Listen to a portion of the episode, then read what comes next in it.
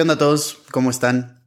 Bienvenidos a este episodio de Y así les mató. Este es el episodio 17 de Así les mató. Y así les mató. Este, ¿cómo estás, Emi? Bien, ¿y tú, Rey? Bien, bien, todo bien. ¿De qué vamos a estar hablando el día de hoy?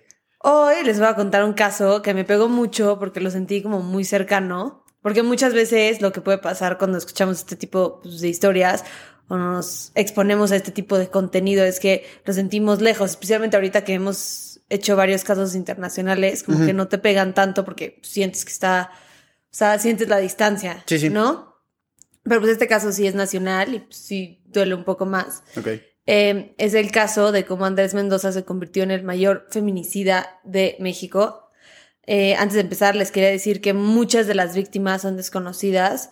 De hecho, el número de víctimas tampoco es algo que me ha quedado muy claro y lo voy a platicar, pero eh, por esto no voy a poder mencionar todos los nombres de las víctimas y pues esperamos que pronto se puedan identificar para regresarles su identidad y darles paz a las familias. Es el caso de Reina, Flor, Rubicela, Norma, Berenice, Aline y Gardenia. Y es el asesino, normalmente lo conocen como el caníbal de Atizapán. Vamos a empezar.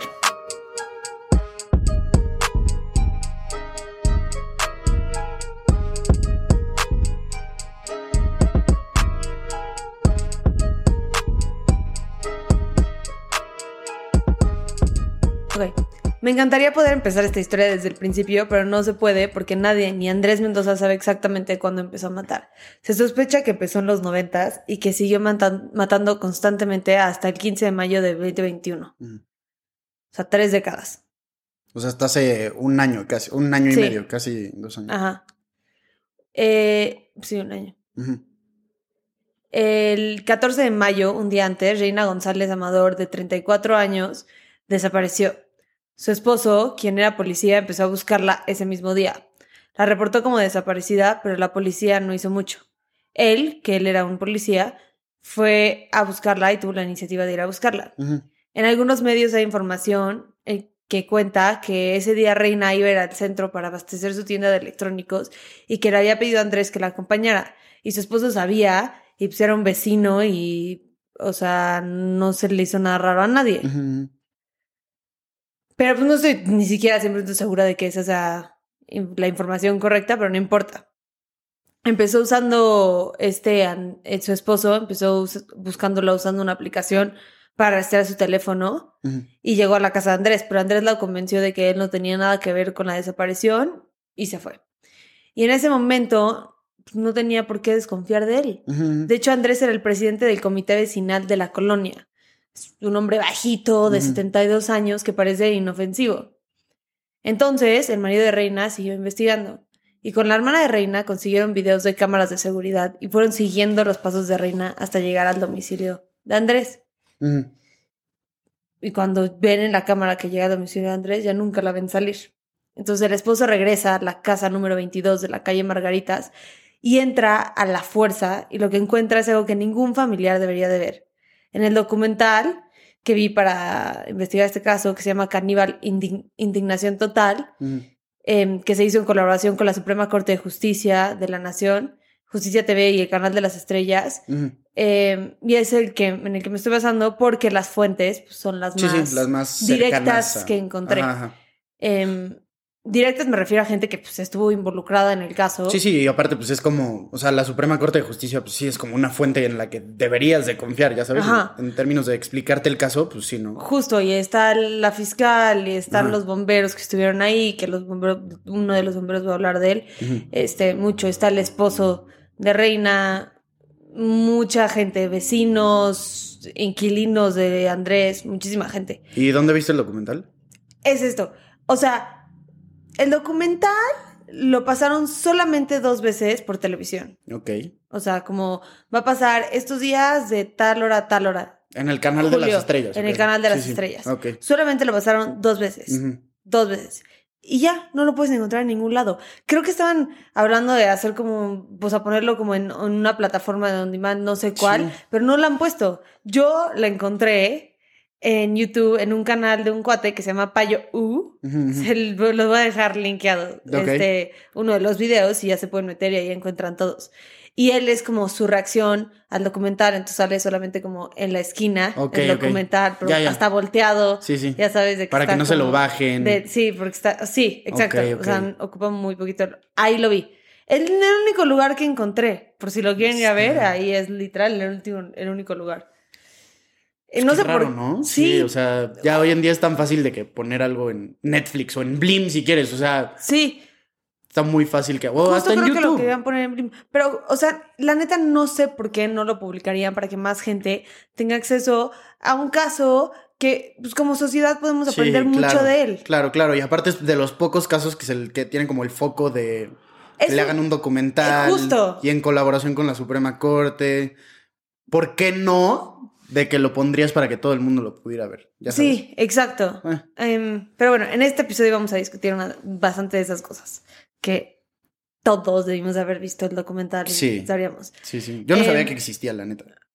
Sí, no, o sea, yo, o sea, yo empecé a investigar el caso y una de las primeras noticias que me salió es, este, Canidad sepan el caso que llega a la televisión o algo Mm, así. Y luego dije, ah, pues bueno, un documental, lo voy a ver. Y no lo encontré, no lo encontraba hasta que lo encontré en el canal de Payo. Uh. Eh, pero bueno, en el documental sale la llamada que hizo el esposo Ok. de Reina a su jefe, porque pues te digo que era policía.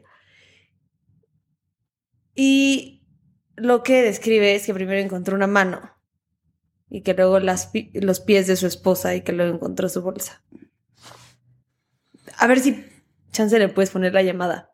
Ok. A ver si, o sea, como para que la escuchen. ¿Está en YouTube? O sea, tú lo escuchaste. Ok, va. Nada más pásame el link. ya. Sí.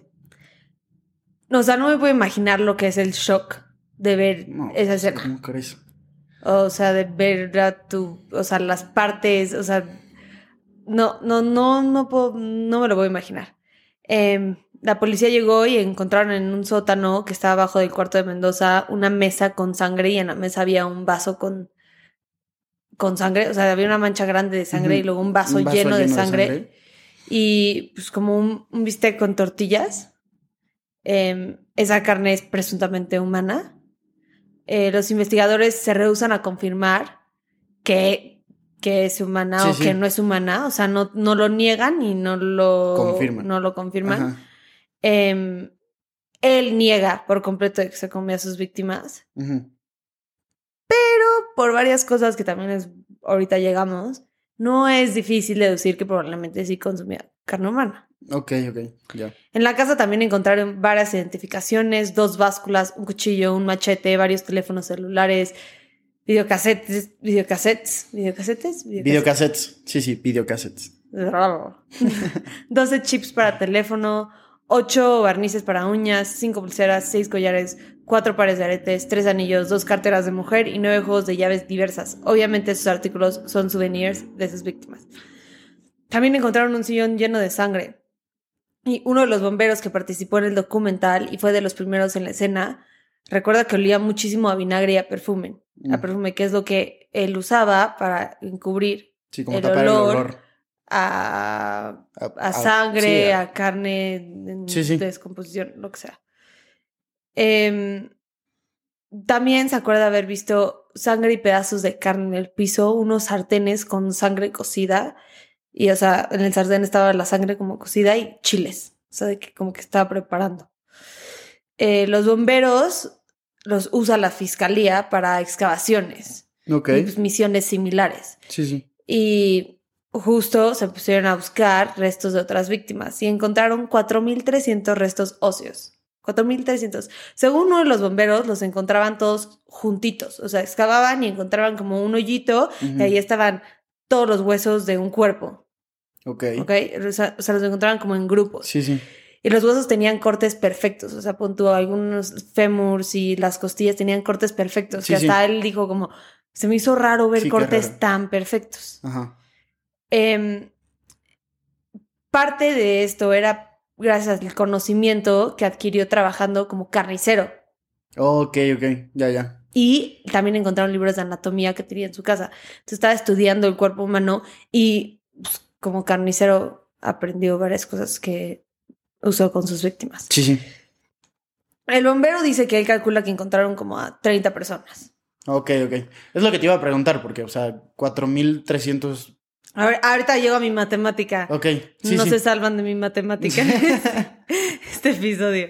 Ok, ok. Medios de comunicación como BBC reportan que encontraron los restos de 17 mujeres y dos hombres, incluyendo un menor de edad. Ajá. Yo investigué, los seres humanos tenemos 206 huesos. Ajá, ajá. O sea que mínimo, o sea, si haces la división, mínimo había 21 personas, según mis cálculos. Ok, ok. Ya, ya.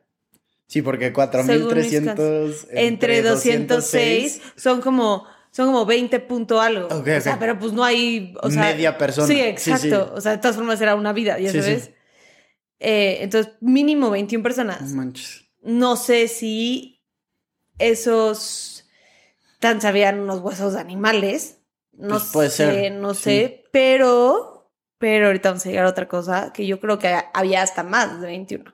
Ujú. Ah, que es que en una de las libretas que encontraron en la escena del crimen, portada verde de las de Scribd o de esas, Sí, sí. Como libreta así de papelería. Normal. Ajá, ajá. había nombres, edades y fechas que mató a personas, nuevamente mujeres. Es que dicen dos hombres, yo lo encontré, en el documental no dice nada de hombres, solo dicen de mujeres. Y el bombero dice que había más de 30 nombres en la libreta. Oficialmente no se dado a saber, o sea, nadie sabe, Sí, sí. oficialmente. Te digo, los BBC dice que 17. Sí, pues no necesariamente tuvo que haber enterrado a todos ahí en su Exacto. jardín. Y Pues, vamos a llegar a eso. No sé cuál de todas estas estimaciones sea la correcta, pero yo creo que sí, sí, obviamente son más de 17, Ujú. desgraciadamente. Pero bueno, hasta ahorita sí han podido identificar algunas víctimas. No sé cómo no, no pueden identificar a todas, teniendo toda la evidencia que tienen, todos los artículos que encontraron y además algunos videos que tiene de sus víctimas. Pero la víctima más reciente antes de Reina fue Rubicela Gallegos Castillo. Tenía 32 años y era mamá soltera. En su tiempo libre trabajaba eh, de Uber Eats, este, repartidora de Uber Eats. Eh, originalmente era de Monterrey y se mudó al Estado de México en busca de una mejor vida para su hijo. Fue vista por última vez el 20 de julio del 2009, del 2019, saliendo de un restaurante y no se supo nada de ella hasta encontrarla en casa de Mendoza, sus restos. La siguiente víctima identificada era una mujer con el nombre de Flor Ninive Vizcaíno, Ujú. Flor tenía 38 años de edad cuando desapareció el 16 de octubre del 2016. Ujú. Era mamá soltera y tenía dos hijas. Berenice Sánchez Olvera desapareció el 7 de abril del 2012 De un bar llamado El Marinero y no puede encontrar mucha más información acerca de Berenice. Eh, la siguiente víctima identificada se llamaba Norma Jiménez Carreón, de 48 años, que desapareció el 4 de agosto del 2011 de la romana en Tlane- Tlalnepantla. Tlalnepantla. Ah, no puedo.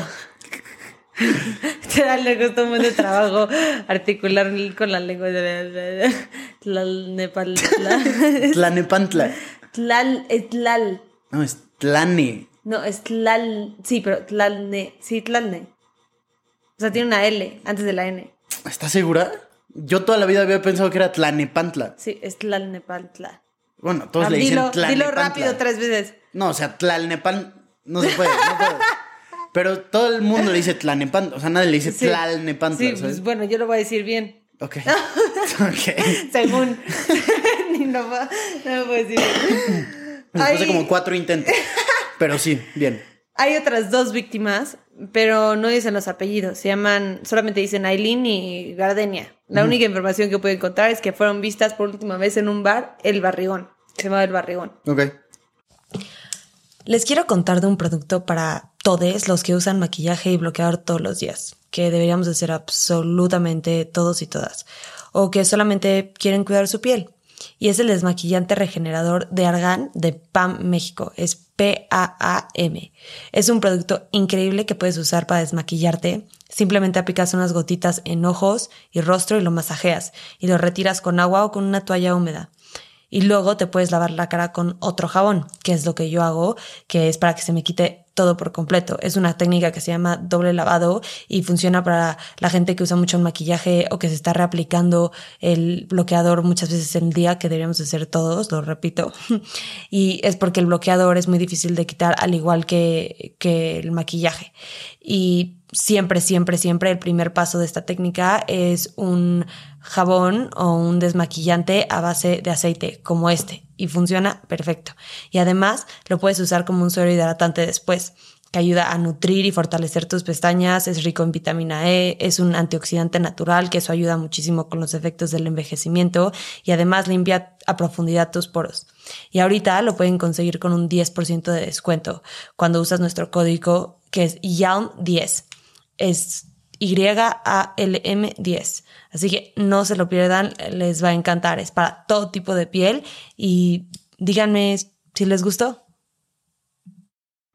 Ahora, si el marido de Reina la encontró en 24 horas, ¿cómo es posible que la policía no haya encontrado a una de estas mujeres? Sí, pues sí. Es que, mira, ahí yo creo que tiene mucho que ver que él era policía, obviamente. No, pero, pues, o sea, él fue como capacidad de ciudadano. Sí, sí. Ya sabes, o sea, él no tenía ninguna orden de juez para que le dieran las de la cámara, nada. Ok, pero él tiene el entendimiento de todo eso. O sea, él sabe que va en Claro, capacidad pero de un ciudadano. policía igual. O sea, te llega alguien a decir, mira, mi, mi esposa está desaparecida, Sí, por favor, ayúdame.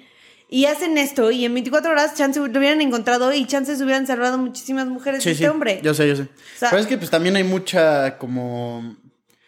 Obviamente, pues ya sabemos cómo es la policía en este país. Lo, No, lo decimos claro. neta cada episodio que tenemos nacional. Ya sabemos cómo funciona la policía. Y no me, no me acuerdo bien del dato, pero creo que era algo así como de un 90% de los casos que... de personas eh, que se pierden o que están faltando, no se resuelven. O sea, se quedan como que en proceso. Algo así era el dato, que es una locura, una Una jalada. locura. Pero como que eso te da a entender de que por qué él sí pudo, porque él sabe qué, qué facultades puede como que ejercer siendo un ciudadano. Sí. Y pues igual, tú como un ciudadano común y cualquiera, no sé, no tienes una pistola, no tienes algo así, pues no, obviamente no vas a entrar a la casa de ahí un random a encontrarte... Bueno, o sea, o sea, de señor de 72 años, pues este güey sí le parte su madre. pues sí. Con ¿Quién todo respeto. ¿Quién sabe? Hay señores viejitos que están bien curtidos. No, este güey era, o sea, un enanito Chaparrito. de 72 años, o sea, yo de creo 72 que las... años en el 2021. Sí, o sea, ahorita ya, ya. tiene 73, Sí. no sé, qué horror. Eh, sí, o sea, yo, yo creo, yo creo, esto ya no lo dicen mucho, pero yo creo que, o sea, las, las agarraba como sorpresa. O sea, no creo que, yo creo que si llegara a tener como alguna pelea con ellas, yo creo que ellas sí hubieran tenido como alguna oportunidad. O sea, yo creo que los ataques eran sorpresa. Ya sabes, como que no creo que se los hayan esperado y por eso pudo matar a tantas Sí, sí. personas. Ok, ok. Eh, y además leí en algún lado, escucha, escucha esto, escucha esto, leí en algún lado que los boletines de desaparición de antes del 2010 ya como que no existen o no están como Publicados. disponibles. Espero que esto no sea verdad, porque pues es como ponerle fecha límite a la desaparición de una persona, como si después de X años ya no valiera la desaparición de esa persona, ya no Sí. importaría encontrarla, cuando claro que sí. Sí, igual ya no me acuerdo bien de este dato, pero también. Que pues no es justificación, pero después de las primer, primeras 48 horas de desaparición, la probabilidad de que esté vivo es como de 50. Ah, no, sí, eso que- baja muchísimo. También cuando, cuando te llevan de un lugar a otro. O sea, si alguien te ataca y te sube a la camioneta, tus probabilidades de vida ya bajaron muchísimo. Sí, está. Pues Lo sí, que o sea, que no está bien que lo quiten porque pues aún así. No, claro que no está bien. O La, sea, la persona sigue desaparecida, ¿sabes? Que esté y vivo o la muerta, familia pues, la sigue buscando, ya sabes, y Sí, sí. merecen Que, se, que las encuentren. Pero bueno, no estoy 100% segura de que esto sea real, pero lo que sí sé es que cuando me metí a buscar los boletines de, desaparec- de desaparecidos para intentar encontrar el nombre completo de Aileen y, Gar- y Gardenia y pues, intentar ver cómo desaparecieron, ya sabes, es exactamente qué fecha desaparecieron, solo hay hasta enero del 2020. O, De- sea, o sea, en general de boletines de o sea, sí, solo te puedes meter a buscar hasta enero del 2020. ¿Cómo crees? Te lo juro. Te lo juro. Yo decía, ¿cómo? No manches. Está horrible eso. No es nada. Está cañón. Sí, o sea, es como. No es nada, literalmente no es nada. Y todas estas cosas pueden ser factores contribuyentes a que no se hayan identificado más víctimas o puede ser que nada más no hayan hecho la información pública, que es algo que se ha discutido mucho a raíz de este caso y de la ley Ingrid, eh, que lo vamos a discutir un poquito más adelante. Sí, sí. Pero a todas estas mujeres las, las, las mató. A Reina confesó haberla apuñalado varias veces en el pecho y menciona específicamente el corazón. Eh, que a mí se me hizo un poco raro. Ya sabes, como que la apuñalé en el pecho, como que el corazón se me hizo algo personal. Pues Ya sabes, como que. No sé, lo sentí como personal. sí, sí. No sé. Podría ser. Y luego le cortó partes del cuerpo y fue cuando la encontró su esposo. Pero a sus otras víctimas, después de destazarlas, Sí, sí. eh, pesaba las partes de su cuerpo y las escribía en otra libreta. Por ejemplo, cabeza, X kilo. Muslo, X kilos. Brazo, X kilos. Sí, sí.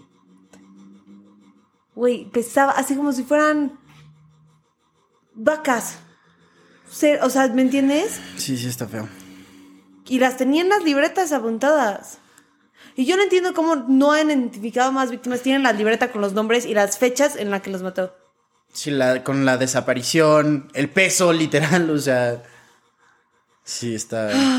Y luego cortaba la piel como en bistecs, como en tiritas. Según esto, la secaba en el tendedero que Ajá. tenía. ¿Y cómo se deshacía de la carne? Pues porque solo encontraron huesos en su casa. Pero la teoría es que sí, se las comía, pero no solo eso. Se la regalaba a sus vecinos. O sea, de que echa, sí te toma un. Toma carne. O sea, Filete. Andrés es originalmente de Oaxaca. Ajá. E iba mínimo una vez por año, creo, a su pueblo. Y cada vez que iba les decía a sus amigos y familiares que les había traído carne de México. Solo viajaba con su carne de ida. Ya sabes, les traía carne de ida. Y cada vez que regresaba, les decía a sus vecinos que les había traído carne de Oaxaca. Ah. O sea, pero no, no viajaba con la carne de Oaxaca México. Sí, no, no. La agarraba. Qué horror. Y si alguien le decía que la carne estaba rara, les decía que era de jabalí. Hasta a los policías. Que, porque como ves que era, te dije que era como presidente del comité de Sí, sí. vecinal o algo así. Hablaba mucho con los policías para pedirles que, que pasaran, que patrullaran más el vecindario, que se hicieran más cargo, que, o sea, que hubiera más seguridad, Sí, sí. que, ya sabes. Se hablaba mucho con los policías que estaban por ahí. Y les daba Y carne les a los daba policías. carne. A veces ya preparada. Qué horror. Neta, qué feo. Ah, Después de que todo esto salió a la luz, muchos vecinos negaron haberle aceptado carne. Pero hay testigos que dicen que muchos vecinos sí se la aceptaban y de hecho a veces hasta la vendía. Y la gente se la compraba. A este, Ah. ¿Para estas alturas seguía siendo carnicero o ya no? No. Qué horror. Es que aún así, o sea, no. No, no. Está muy feo. Los testimonios de los vecinos e inquilinos de Andrés lo describen como alguien callado, tranquilo, atento, especialmente con las mujeres, alguien que siempre quería ayudar. Pero también hay varios testimonios que describen cosas o muy incómodas o alarmantes. Hay una testigo que dice que Mendoza le hacía, le decía que se quedara soltera. En una ocasión le invitó a ver porno con él. ¿Ok? O sea, eso ya está rarísimo. Sí. Otras personas se acuerdan de oler que quemaba algo que olía como a perro muerto. Otra cosa rara. Muchos llegaron a notar salpicaduras de sangre en las mangas de Mendoza y a veces hasta rasguños. Una mujer que trabajaba enfrente del domicilio una vez vio a una mujer ensangrentada salir de la casa. Y en otra ocasión, ensangrentada salir de la casa. ¿Cómo no estaba en la cárcel después de eso? Pues, no, no. o en- sea, beneficio de la duda, que obviamente no aplica en este caso, pero siendo esa señora, pues tienes la idea de que era carnicero en algún momento, chance está. No, sé, No, cuando salió la mujer ensangrentada. Ah, la casa. mujer. Ah, ok, ok. No, bueno, ahí sí no. ¿Cuál beneficio? Y en otra ocasión escuchó gritos y le llamó a uno de sus cuñados, Ajá. quienes tuvieron que escalar la pared para meterse a su casa porque no quería dejar salir a la chava que traía ahí. Y entonces cuando abrieron, pues se fue. Y no le pasó nada, o sea, nada, siguió libre. Y obviamente en este caso se habla mucho de la impunidad, del trabajo que no hizo la policía y las, y las investigaciones que no existieron cuando desaparecieron estas mujeres. Pero también se habla mucho del rol que tuvieron los vecinos e inquilinos de Andrés. Ok. Porque esa es la cosa. Mendoza vivía en una casa y además Mm, hay una casa que es de su hermana que la administra. En las dos propiedades le rentaban cuartos a varias personas. Él administraba la renta de todos los cuartos. Ok, ok. O sea, había gente viviendo en la casa en donde En mataba la a misma casa. En donde mataba a estas mujeres. Pero, ¿si era en esa o era en la de su hermana? No, en la, no, era En en las esta. dos. Era en esta, o sea, él, o sea, toda esta investigación donde encontraron los cuerpos fue en su casa. Ok, ok. Que eh, ahí vivía más gente. O sea, era. Ahorita les explico. Em, tipo, había. Entrabas y era como un medio patio. ujú. Un desastre, un desastre. Había sillas amotornadas en un lado, bicis que claramente no se usaban, artículos de las mujeres a las que mató, en otro lado como ropa y así, zapatos. Y todos tenían que pasar por este pasillo para ir a sus cuartos. En el pasillo fue donde encontraron a muchas víctimas. Y se me hace un poco raro que nadie haya visto nada. Y el juez, de hecho, encargado de este caso, también se le hizo raro y le ordenó al ministro, al Ministerio Público que investigara la información que tenían los vecinos, los vecinos acerca de los crímenes, porque alguien tuvo que haber visto o escuchado algo. Sí, obvio. y no pude confirmar nada acerca de lo que encontraron en esa investigación. Y no estoy juzgando a estas personas, no creo que sea totalmente Sí, no. su culpa, No, para no. nada. No va por ahí. No, y aparte, o sea, ¿qué vas? O sea, imagínate que te dice que dices algo y te y acabas ahí, ya sabes. No, pero, o sea, no era. O sea, le llamas a la policía. O sea, tampoco es como si los tenían encerrados, ya sabes. O sea, te- vas y le dices algo a la policía. Sí, o sea, pero probablemente, o sea, algo que pudo haber ocurrido, no estoy diciendo que haya sido así y que no pudieron haber ido con la policía, pero se me ocurre que chance el Andrés les llegó a decir de, que, o sea, los tenía bajo amenaza, ya sabes. Pero pues te sale, o sea, los tenía bajo amenaza, pero no los tenía ahí. Entonces, ¿qué? Se salen de su casa, se van a la comisaría y van Andrés, encuentran la evidencia y ya está. O sea, si tú ves a alguien que está enterrando un cuerpo, ahí ya tienes evidencia. O sea, Pero lo es que, o sea, esa- regreso a lo mismo. O sea, si ya sabes, si eres una persona que vive en, en Atizapán de toda la vida y ves cómo funciona la ley dentro de tu municipalidad, sí, o, ¿con, o sea, o sea, no ¿con qué valor vas a ir a la policía? ¿Sabes? Si ya sabes que la mayoría de las veces la policía es la que perjudica en lugar de que termine ayudando a la gente. Ah, no, sí, obvio, pero en esos son casos como más. O sea, si ven un cuerpo muerto, pues sí van a investigar, ya sabes. O sea, chance no investigan a desapariciones de Ajá, mujeres sí, sí. y así porque les da hueva, porque pues, no sé, Sí, les caga ser buena persona, no sé. Pero, o sea, si ya ven, a- o sea, si ya tienen como evidencia de un crimen, sí lo investigan, Ok, ok. ya sabes. O sea, no es como si hay, hay un muertito y no pasó nada. No, obvio no. No, sí, o sea, bajo eso sí, pero también, como nadie sabe, o sea, es muy, muy poco probable que nadie haya visto nada, pero existe esa posibilidad, ¿sabes? Yo creo que viene mucho de que como sociedad se acepta como normal, en este caso, el, el abuso y el maltrato de la mujer. Pues, O sea, sí, sí, está tan normalizado y lo hemos hablado en otros casos que muchísima gente como que no reporta el abuso de otra persona, especialmente mujeres. Es como no me toca a mí, no es mi problema, no pasa nada, no veo, Sí, ya sabes. Sí, pero igual es una diferencia grande, ¿sabes? O sea, entre abusar y ver un cuerpo. Ah, no, claro. Pero, o sea, chance, chance escucharon a mujeres gritar y les valió Ok, madres. ok, ya sabes, o sea, Bueno, chance sí, sí. vieron a una mujer ensangrentada salir de su casa y dicen, ay, pues, ni modo. Sí, sí. Ya sabes. Sí, sí. Todavía existe también muchísimo la cultura en este país de, ay, pues, quién sabe qué hizo ella. ¿Ya sabes? Sí, sí. Y pues, sí, pero ella cómo estaba, ella qué estaba haciendo, cómo iba vestida, sí, sí. Sí, ya sabes. Sí. Em, y pues sí, yo creo que pues, este tipo de pensamiento y esa disposición para ignorar algo que no está bien es una de las cosas que dejó que este asesino matara a tantas mujeres Sí, sí. sin consecuencias. Eh, hay muchas cosas que no podemos cambiar a nivel individual, como la corrupción en nuestro gobierno y las políticas que existen o no existen en este caso para Claro. prevenir e investigar la violencia de género. Pero lo que sí podemos hacer es decir algo cuando lo veamos y no quedarnos callado. Sí, sí. Aunque sea, si no que decía la policía, pues aunque sea A alguien conoce. O sea, que Sí. se empiece a saber, ¿sabes? O sea, si, si no crees en la institución de la policía. Sí, es que superválido. justo parte del problema es que no hay una relación de confianza entre las autoridades y la comunidad. Sí, Uy, sí. micrófono. Y obviamente no hagan algo que los ponga en peligro Sí, claro. Es que sí, también es eso. O sea, a ustedes. O sea, no, sí, no hagan algo que los ponga en peligro a ustedes, pero si pueden hacer algo en una situación sin ponerse en peligro, por favor háganlo. No lo dejen de hacer simplemente por el hecho de que, ay, no, no, No me es, no es mi corresponde. asunto. Ajá, ajá. Ya sabes, como que ah, eso es de familia, ya sabes. Y, o sea, si puedes, no, no que vayas a, a la policía, pero si te puedes acercar a la persona que tú crees que están abusando y ofrecerle ayuda, pues eso ya es un paso enorme. sí, ¿ya de sabes? acuerdo. Eh, pero bueno, vamos a hablar un poco de las autoridades.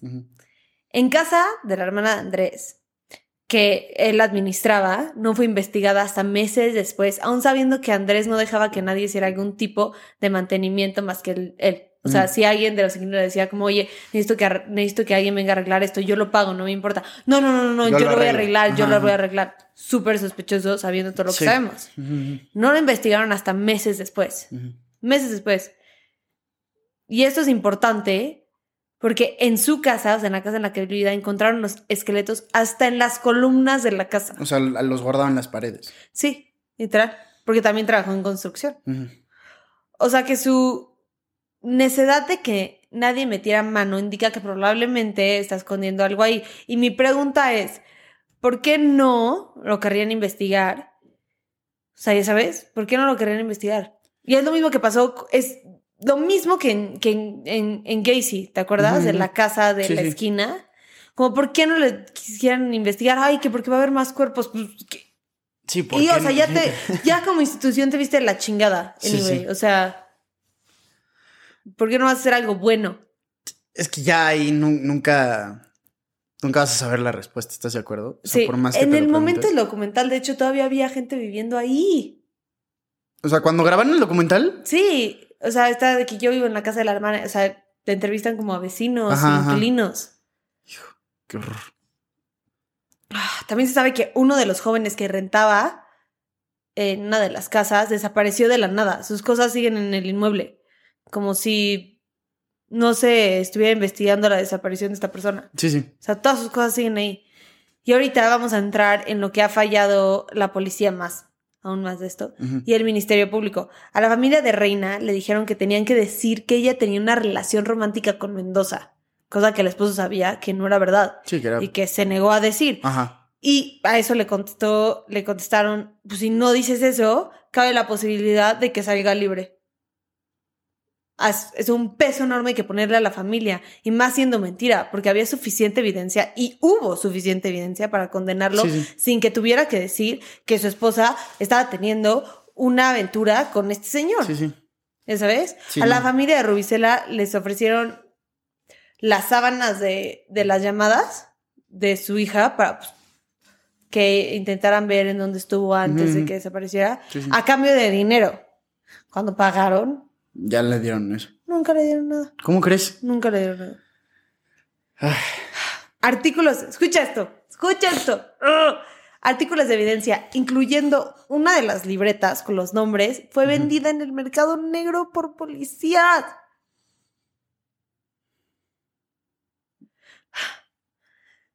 La ley Ingrid, llamada así por el feminicidio de Ingrid Escamilla, caso que ya contamos Vayan a eh, escucharlo. en el episodio De los primeros. Creo que ¿Como fue el cinco? seis. Sí, algo así. por ahí. Eh, vayan a hacerlo. Eh, en ese caso, hay una. Alguien filtró la foto del cuerpo de Ingrid y fueron publicadas en los tabloides. Entonces, de- a partir de ese caso, eh,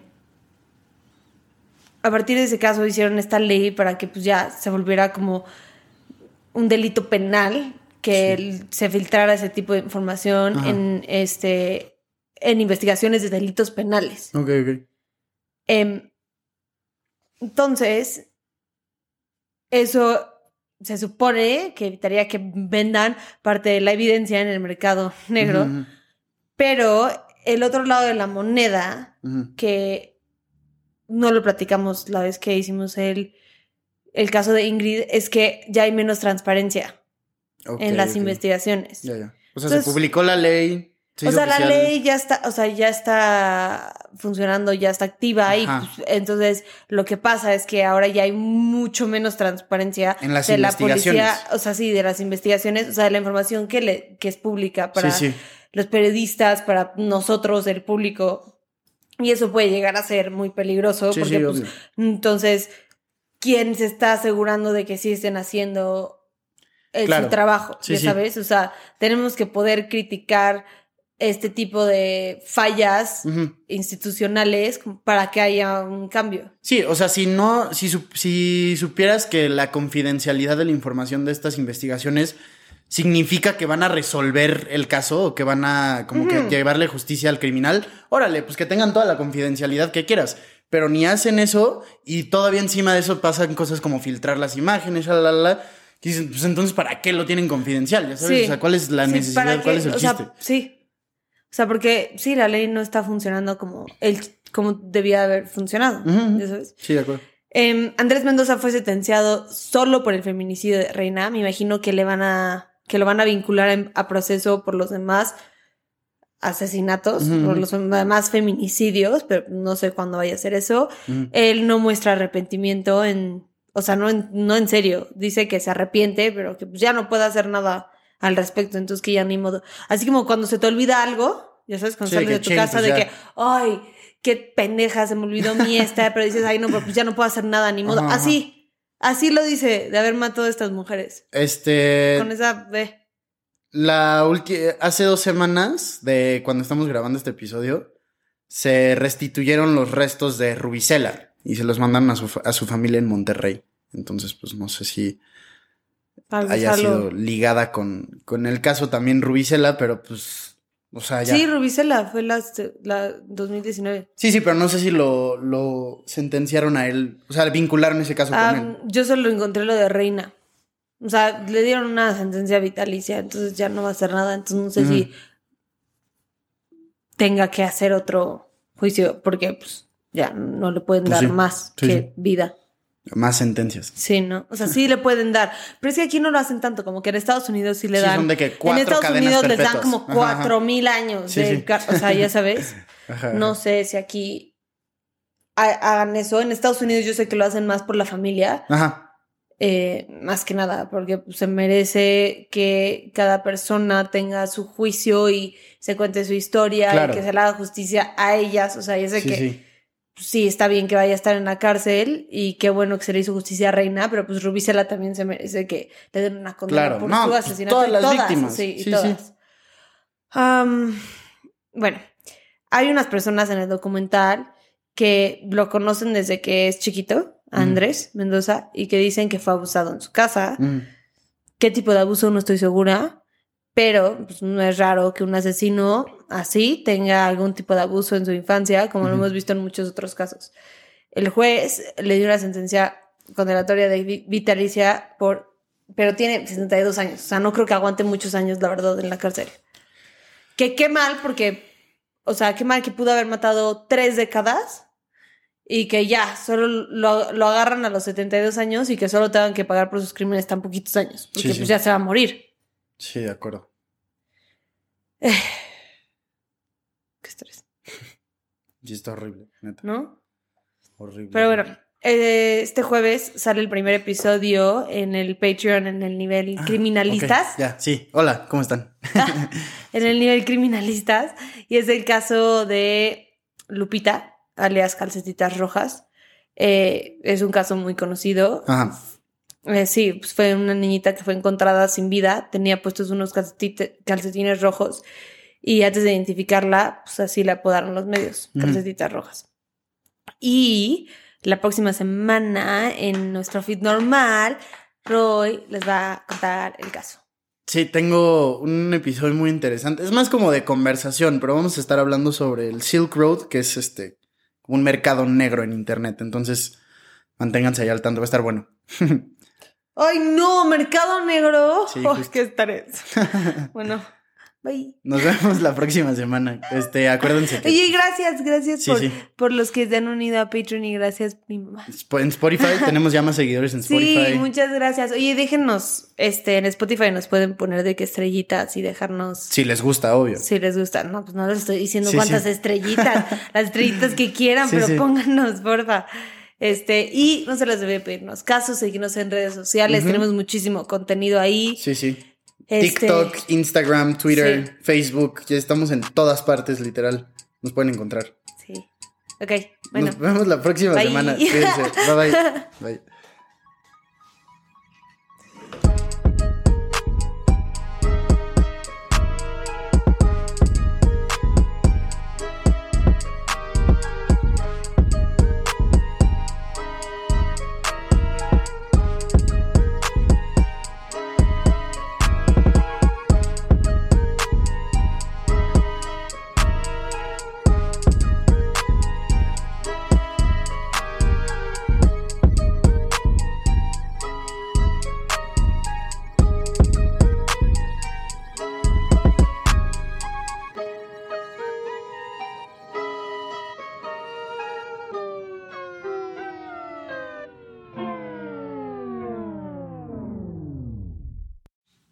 Acuérdense que nos pueden encontrar en redes. Nuestro Instagram es YALM Podcast, nuestro Twitter es YALM Pod y nuestra nueva página de Facebook es YALM Podcast, en donde se encuentra el grupo Investigadores YALM.